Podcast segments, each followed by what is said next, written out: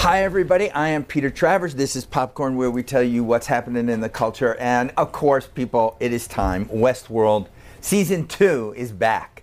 It made us wait a really long time. I mean, I think it's like a year and a half to get this, but it's here now. And my guest today, James Marsden, is back as Teddy Flood. Um, human? No. Um, robot? Maybe. I don't know. I don't know. What are you, James? What, What- do you feel like after playing this for so long? Well, what is human? I guess. Um, yeah, I uh, well, I, I'm spoilers. I am. I am a. a, a I didn't a even ask you A anything yet. sentient host. Yeah, no, I'm just programmed like a robot to launch right into a question, even if it's not there. Forgive me. That's it. I have my programmed answer. Yeah. This is the way it's going to be. What am I? I mean, I guess those are the big questions that the show asks, without uh, getting too deep here, because the show will take care of that. Mm-hmm. But um, yeah, I, you know, I, I, it's the, the the robots on the show are more human in, in many ways than the humans are, and I guess that's one of the interesting parts of it and what we explore, what it means to be human. We're holding a big mirror up to ourselves, and uh, and season two is a further exploration of that. It's more than a further, you know. I can spoil away, but then I'll be killed by HBO or somebody Right. will come and get me. But I think it's fair for me to say that in season two, there are in the robot land of there some kind of revolution going on. Um, Yeah, the, all the rewords. It's re- retribution, It's their revolution. season. Yeah, yeah. Well, they've the leashes have come off, and and they've they've now got the power of uh, choice and their own free will, and you know the power dynamic has definitely been turned upside down, and uh, it's going to be interesting to see what they do with their free will now that. Um, don't tell me it's going to be interesting. You know exactly what they're doing. I'm still trying to ride the line of Realizing it's gonna vagary, be- you know. Yeah, here it But, uh, is. It's exciting, but I can't tell you too much. But um, Isn't it a lot like being an actor anyway? Well, that's the sort of epiphany that Evan and I had. uh, It should have happened earlier, but towards the end of the first season was we were discussing um, just the nature of the the reality of these hosts of these robots, and it started to sound very much like what it means to what the, the life of an actor, which is you come you, you you go to work, you're programmed to well, programmed. You're you're given a narrative, you're given these lines. You, they yell action. You start, you stop, you reset, you do it again. Sometimes you're dragged through emotional trenches that. uh, Directors are constantly telling you to be human. oh, uh, uh, yeah.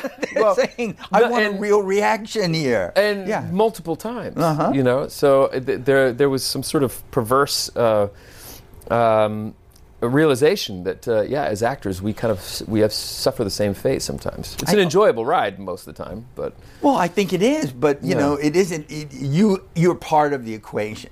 you get to be, even though true. you're reading. That's right.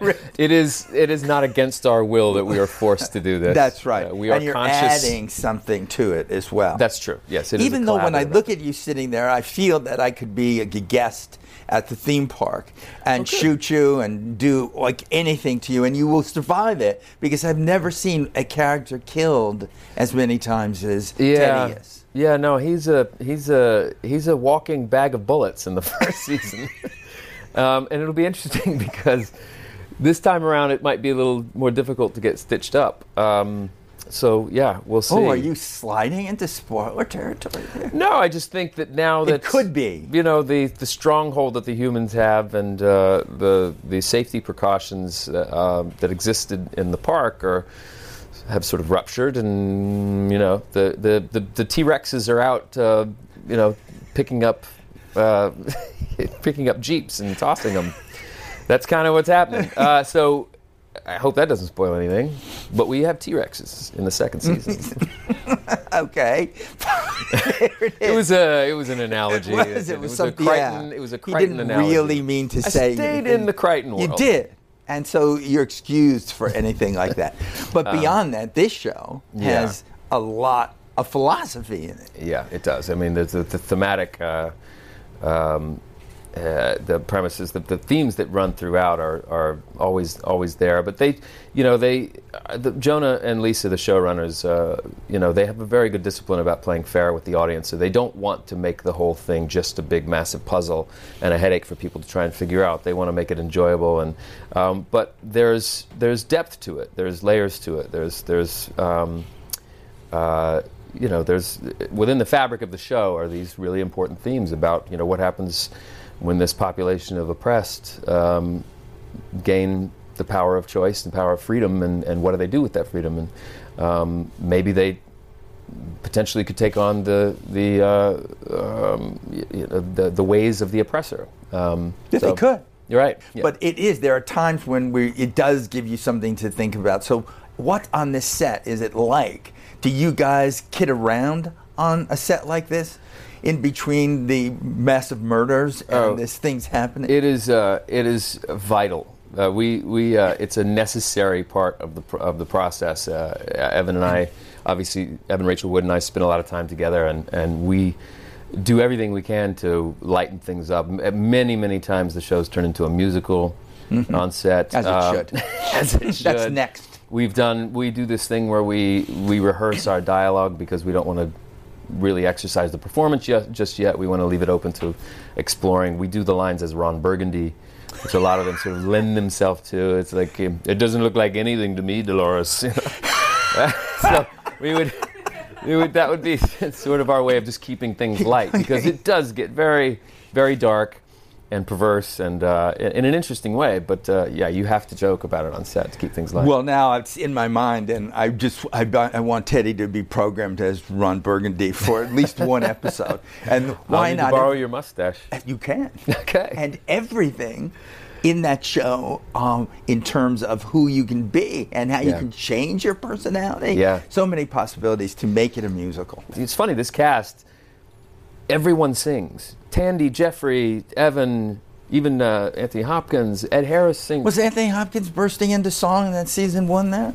Was he, he? would, he would he would run over to the piano in between takes and play. And be beautiful pianist, and he would really play well. And, and you'd hear him humming songs occasionally, yeah. But even Ed, would, on top of the horse, would just be like, you know. Who's the most fun to have on this set? I spent a lot of time with Evan Rachel Wood, and she's she's a brilliant uh, comedic actress. She uh, I, I want to see her, and she's she can she's like she's like a Looney Tunes cartoon sometimes. She's very animated, and her her, face, her eyes, like she can convey so much as you can tell when you watch the show. I mean, she's brimming with. Um, fury in this in this in this second season, but by doing very little. But uh, she's very very funny, and uh, I think you know she's probably because I spend the most time with her, um, the most fun to work with as far. But everyone is. you Who's know. most like the character they're playing? It's a good question. Um, I mean, I'd say Ed Harris, but he's he's not. I mean, I guess what I mean is he's the most right for that character. Meaning, like, you just Mm-hmm. He's see every black. fiber of his being is like that that cool man in black who's a badass, and um, but he's not. The darkness isn't necessarily Mm-hmm. there. You know, the sort of psychopathic uh, killer isn't there. Obviously, you know, we we yell cut, and he throws me a baseball mitt, and we go play catch. That's how he's sort of like. So we got Anthony Hopkins on the piano, No. got Ed Harris and I throwing ball, and then you know, Evan like pretending to be Bugs Bunny. you know. It's a very Sure. serious. It's a very It's- serious show. I don't know. With you, it's watching your career trajectory. You're like sometimes too good looking for your own good, and people say, "Well, yeah, well, come on, you win these awards." They Hey, say, baby. "Yes, he's too good looking to play this." He Right. can't. Thank but you, I Peter, always right. see. I mean, come on. I'm sorry, I have to do that because I no other. I have no other way to react no, to that react other to than to blush But you know that people say that. You get awards. They say he's the handsomest in the in the globe. We've actually had Last time satellite I looked at my mantle, those those awards weren't up there because they, would weren't- be if they I got them. They weren't there? Really? No, well, it was. I saw it. I think there was a it, GQ said it. yeah. Everybody says that, and yet when I see you, yeah, I'd love to see you. I'm an ogre. when I look at you, no, James, in person, I see something dark in you. Ah, James, uh, yes. I really do. Oh, good, I remember good. a movie no one saw but me uh, called The D Train. Oh right, okay, yeah. And- Well, you're yeah. accurate there. You're the only one that saw it. Jack Black saw it too. Yes, that's yes, right. and Yes. he did go At the premiere. But the fact is, you're playing somebody in there who's successful, who's good looking, who ha- who seemingly has everything, who's uh, basically toxic and coming apart inside. Yeah. you know. Yeah, it was a it was a it was a movie with Jack Black and I. It was a comedy, if you can call it that, but Yeah. it was really dark, mm-hmm. uncomfortable comedy. Uh-huh. About uh, 20 years later, Jack's character, who was the nerd in high school, was trying to get the coolest guy in high school back for the reunion, and he sees him on a deodorant commercial or something, and he thinks, "Oh, he went to Hollywood and he made it big. It would be great that, that he was the hero in high school. Let's bring him back, and and everyone will go to the reunion then." Only to find that he is the most like self-sabotaging, depressed, uh, broken uh, individual, and and and uh, Jack's character still holds him in this sort of like sycophantic high regard, you know, and and the character that I play is just it's really interesting because he used to be like you said, you know, he was the like prom king and he was the football stud and whatever, and and now he's uh, life has come by and handed him, you know, Yeah. You know, you're you're not so great card, uh, and uh, so he's sort of dealing with that, but also enjoying the the sort of sunshine that Jack's character is giving him and reminding him of what he was. It's interesting to play that though. It Oh yeah, be. no, it's uh, it's why it was interesting to me when I read the script. It was, um, it was beyond. It was taking the like, the whatever, you know, um, marquee, good-looking guy or whatever, Mm-hmm. and then just turning it upside down, and um, seeing what happens if uh, if all of that adulation, you know, goes away, and and what happens if you build your life around that sort of attention and that sort of image of yourself, Yeah. and then all of a sudden it's extracted from your existence. It's like Yeah, where do you go? What happens Yeah. after that period of time? Yeah, well, you have long, long conversations with yourself about what's important, and uh, yeah, it was. Uh, I just thought it was a really interesting movie. I know it wasn't what everyone expected, or what you expected, right? Because you were the only one that saw it.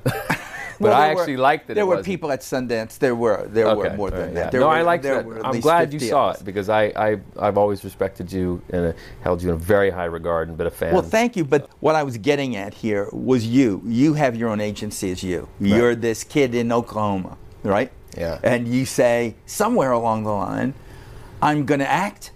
Because Yeah. did you model first? What was the first thing you did? Well, if you can call it that, I was uh, I did some local modeling in Oklahoma City, Mm-hmm. which um, which was in the Sunday paper. Which, I mean, I I don't Sunday know if- paper? I don't Come know if you can call it modeling, but it was you know a lot of like J.C. Penney and stuff like that. But whatever, I was getting paid to stand there. Um, but yeah, I think I was when I was younger. I discovered theater and what it felt like to be on stage and, and inhabiting other characters that weren't necessarily you and um, singing and a lot of musical stuff and and um, it was I was just young, naive, and confident enough to think.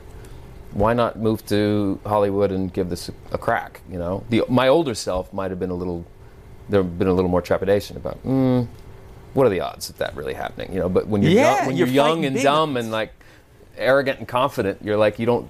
There's nowhere for you to fall. When we're young, we're Yeah. Just bold and we don't even think about it. We just make Yeah, if. I fall, who cares? Right. Yeah, this Exactly. is the so that's kind of where be. I was. It was something that I wanted to. I don't see. I don't hear an Oklahoma accent. Did you? Is that something you? Because I heard you some. I don't know where it was. You were doing impersonation of uh, Matthew McConaughey. That just seemed to me so right out on with his Texas. you know, to do that. Are you good at that? Are you good at? Uh, I was. That was one of the reasons why I got into acting even in high school because I was. I would go to school, and my identity to other people around me was, oh, he's the like goofy, goofy guy that does impersonations and accents, and I would memorize Richard Pryor, Eddie Murphy stand up and have it down pat. I would. I would. I would memorize old SNL sketches with Belushi and and uh, and Bill Murray and and uh, and I would go to school and I would do these bits for people and it would, it would just be an absolute like facsimile of of what I would see and I and so I I had a gift of mimicry I guess when I was young.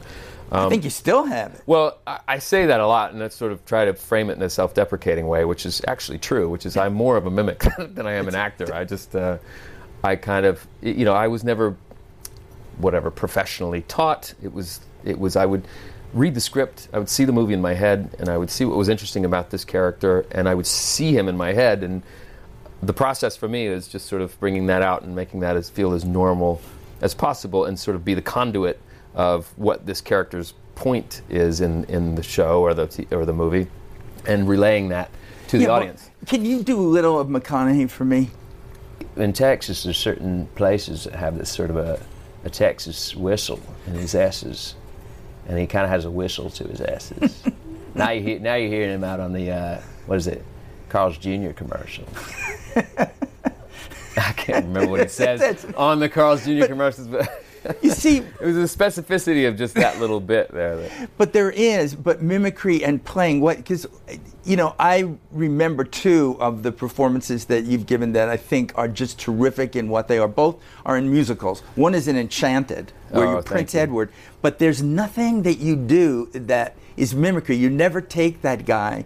He's funny, but he he's not parody. He believes everything he's saying. oh yeah, well, thank you. That that uh, that was that was Amy sort of leading the charge there. It was the idea that if this movie is going to work, um, we are going to have to uh, approach this with 100% conviction, which is these characters, these animated characters come to life, believe everything that they say. And even if it sounds dopey or if it sounds naive or sounds, you know, just too overly Disney, Yeah. they, in their minds, you know, this is very real to them. They believe everything. It's we're not winking at the audience. This is a, you know, there's a real uh, innocence and a real um, uh, truth to it all. I guess. There is. There's a, there's that moment where you know he comes to visit her, and she's you're singing and she's not doing the singing, and basically you just say, "Why are you not singing?" Right. And she says, "I'm thinking," and you give a look at that. Yeah, Yeah. it was like,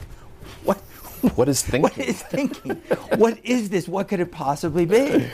And then when you did Hairspray, when you're Corny Collins and you're running the show and you're doing this, this is something else that you could have just mimicked. But instead, this guy is so committed to his show and to everything he's doing with it. Yeah, I mean, uh, I guess there's, I, you know, I'll always pull a little bit of something in there from, you know, I guess in Hairspray it was like those old 1950s talk show hosts that are just, you know, you know that sort of lacquered smile and Yeah. you know, and uh, so it was inspired by some of those sort of Dick Clark, you know, uh, um, but uh, but then yeah, I think he again was like someone Corny Corny was someone who believed in that because and he got behind that movement. And and uh, and if it came from the soul and if it came from you know the sort of spirit of goodness and the spirit of music and all that then he was like hey yeah man let it rip. Like, so he was, did it in sort of a cheesy way hence the name corny collins but uh, but again yeah you're right i think he was just uh, he it was full conviction you have to some characters you just have to there's great it's a great liberation just sort of dive, It- diving straight into It's a gift because there's a glib way to do it, and then there's a real way to do it, and Well, you're doing I- it. You're doing it Well, in the, thank you. in the always- real way to do it. I always thought that with comedy, the, the, the way to approach it is if it's a drama. I mean, mm-hmm. you have to, you can't be letting the audience in on the joke. Like you mm-hmm. can't let them know that you know it's a joke. You have to, you have to, you have to approach comedy like it's real, like it's a drama. Like Yeah. it's real. There are real stakes. Mm-hmm. There are real, and that's when you know the funny stuff comes. I guess You haven't been on this show before. I have not. It ends in song, like I said before. I be- just heard. I don't know what Teddy is. What music? It's interesting. I wonder what he hears in his head. Boy. Well, it's very different hearing. from season one to season two. It, it is. Went from a major to a minor key. Okay. Um, yeah, what does he hear in his head? I, I don't. Is he listening to True Love's Kiss from Enchanted? I, I, I Probably not. No. Probably not. Um, I didn't think about it. Sort of. I the only I knew I had to like sing a line. I thought, what would be something that he would that he would sing in the lyrics that t- sort of spoke to who he was and who she, you know, their their dynamic and their relationship and his sort of dedication and loyalty to uh, to to Dolores. And there's um there's a Hozier song. I think I'm pronouncing it right. Hozier, Hozier song um, called uh, "Work Song," and the lyrics are. Do I sing now? Please, you are. Um, let's see here. When I'm trying to get the key here. Uh, when my time comes around, lay me gently in the cold dark earth. No grave can hold my body down. I'll crawl home to her. So that's kind of Dolores and Teddy's. I love it. It's almost a spoiler, so I, spe- I especially love Maybe. that. We'll maybe, maybe. James, thank you so much. that Thank was you. that was nerve wracking.